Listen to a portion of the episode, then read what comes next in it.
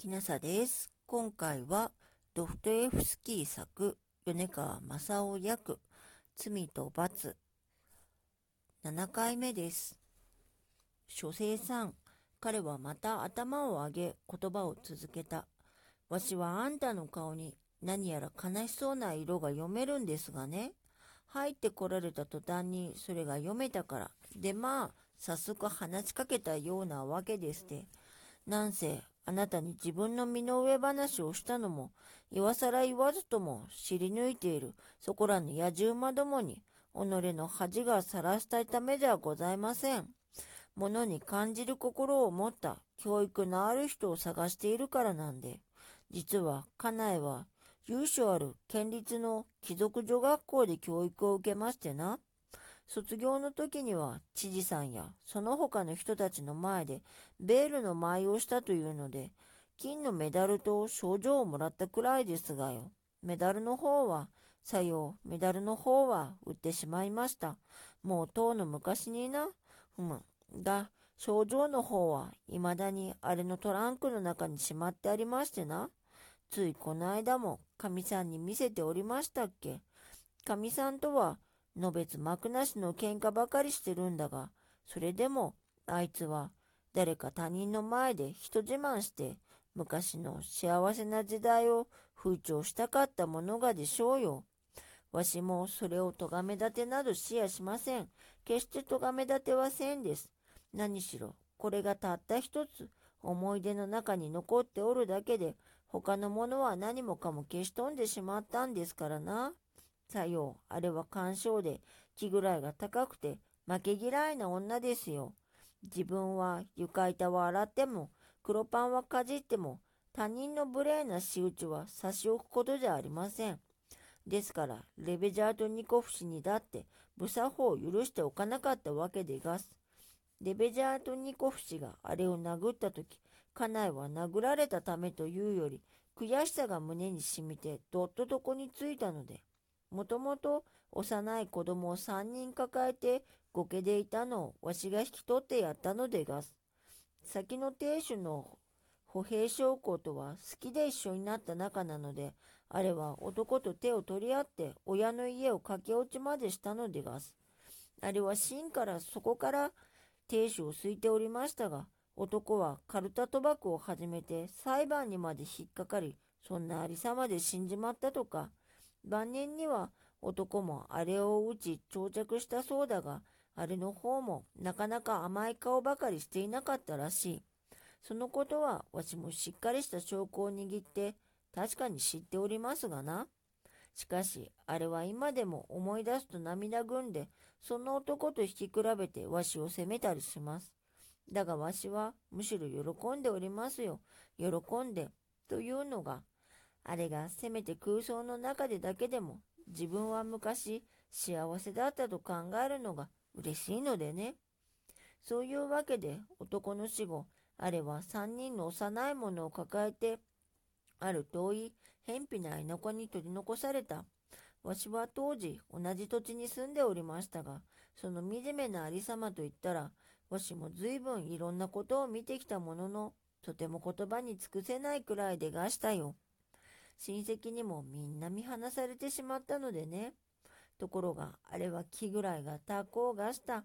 人並み外れでタコをがしたよ。つまりその時、あんた、その時わしも、先の家内にできた14の娘を抱えたやもめでしたが、あれの苦しんでおるのを見るに見かねて、こちらから結婚を申し込んだ。ところがですな、その育ちの良い教育のある家柄の女が、わしと一緒になるのを承知したところから見ても、あれの何十がどのぐらいであったかご判断つきましょうって。それで、とうとう一緒になりましたよ。涙を流してしゃくり上げて手をもみしだきながら一緒になりました。もうどこへも行き先がなかったんですからな。えー、諸生さんお分かりになりますかな？このもうどこへも行き先がないという意味がお分かりになりますかな？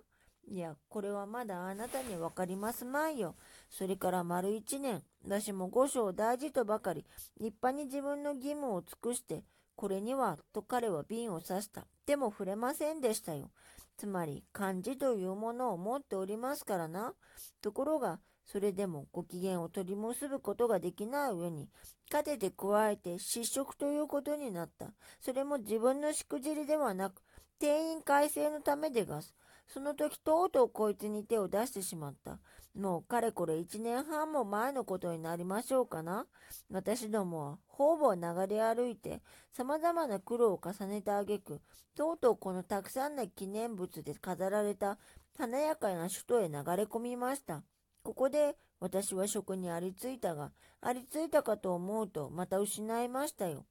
お察しもつきましょうが、今度は自分のしくじりなんでがす。つまり、わしの本性が現れてきたからなんで。そこで今は、アマリア・フョードルブナ・デッペベルゼフという夫人の住まいで、穴のようなところに暮らしておりますが、なんで暮らしを立てておるか、なんで払いをしておるのか、わしは一向に知りませんよ。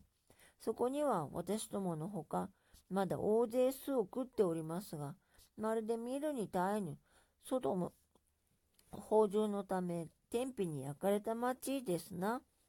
さよ、そうこうするうちに、先の家内にできた娘も年頃になってきました。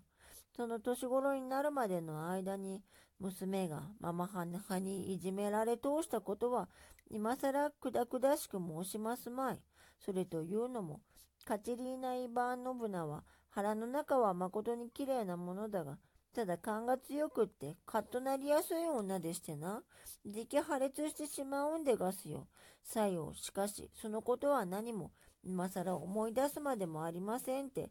ソーニャは教育らしい教育なんかお察しでもありましょうが、受けるわけにはいきませんでしたよ。4年ばかり前、わしが娘に地理と万国史を教えにはかかったものの、わし自身がかなり怪しいところへ持ってきて、人並みの参考書もなかったもんですからな。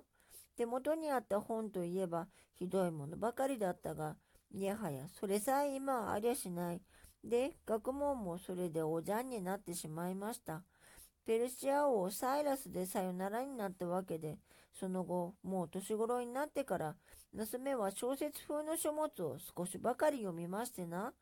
それからまた、つい近頃、レベジャートニコフ氏から、ルイスの生理学、ご存知ですかなあれを貸してもらって、大変喜んで読んでおりましたよ。ところどころ声を上げて、わしどもにまで読んで聞かせてくれました。まあ、これが娘にありだけの学問ですな。ところで、書生さん、今度は私の方からついでに質問を提出することにしますが、どうです？あなたのご意見は、貧乏な、けれど純粋無垢な娘がですな、純潔無垢な働きでどれだけの稼ぎができましょうぞ。正直一方ではありながら、格別筆に覚えもない小娘風情では、でも休めずに働いたところで、日に15カペイカは難しいですからな。五等間のクロプシュトイバン・ニバーノビッチお聞きですかな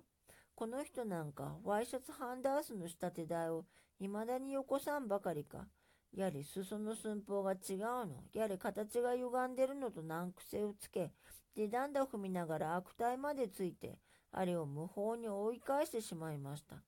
ところが子供たちはひもじがっているし、カチリーナは手も折れようとばかりもみながら部屋中歩き回っておりましてな。しかもほっぺたには赤いシミができておる。この病気には得てありがちなやつで、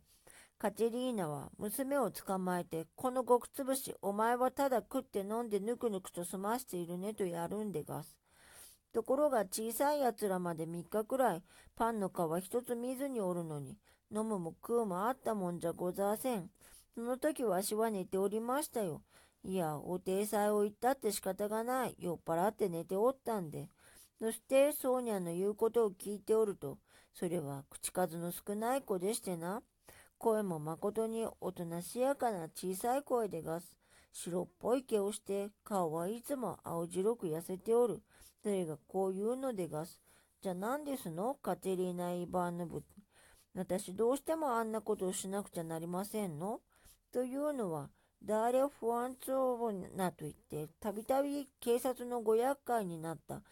性悪女がかみさんを通じて、もう三度ばかりも口をかけてきたことがあるので、それがどうしたのさ、とカチリーナは鼻の先でせせら笑って、何を大切があることがあるものかね。大した宝物じゃあるまいし、という返事でがす。だがあれを責めないでくださいよ。責めないでね。あなた責めないで。これを落ち着いた頭で言ったんじゃない。感情が高ぶっておまけに病気でかつえた子供らの泣き立てる中で言ったことで本当の言葉の意味よりかまあ当てつけに言ったことなんですからな。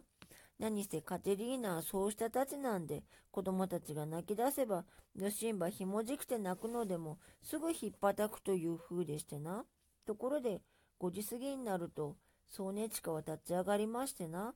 チョールをかぶってマントを引っ掛け、そのまま家を出て行きましたが、8時過ぎに戻ってきました。入るといきなりカテリーナのところへ行って、黙って30ルーブリの銀貨をその前のテーブルへ並べました。しかし何一つ口を聞かないどころか、見やりもしないで、ただ大きな緑色のドラゼダームのショールを取ったかと思うと、うちにはみんなでもやいに使うショールがあったのでがす。ドラゼダームのがね、それで頭と顔をすっぽり包みましてな、壁の方を向いて寝台へ倒れてしまいました。ただ、肩と体がのべつ震えているばかり。ところでわしは、やはり前と同じ低たらくで寝ておりましたが、その時わしは見ましたよ。なあ、書生さん。やがてカテリーナが、これもやはり無言で、ソーニャの寝台の傍らへ寄りましてな、一晩中その足元に膝をついて、足に接吻しながら一かな立とうとしない。それをわしは見たんでが。やがて二人はそのまま一緒に寝てしまいました。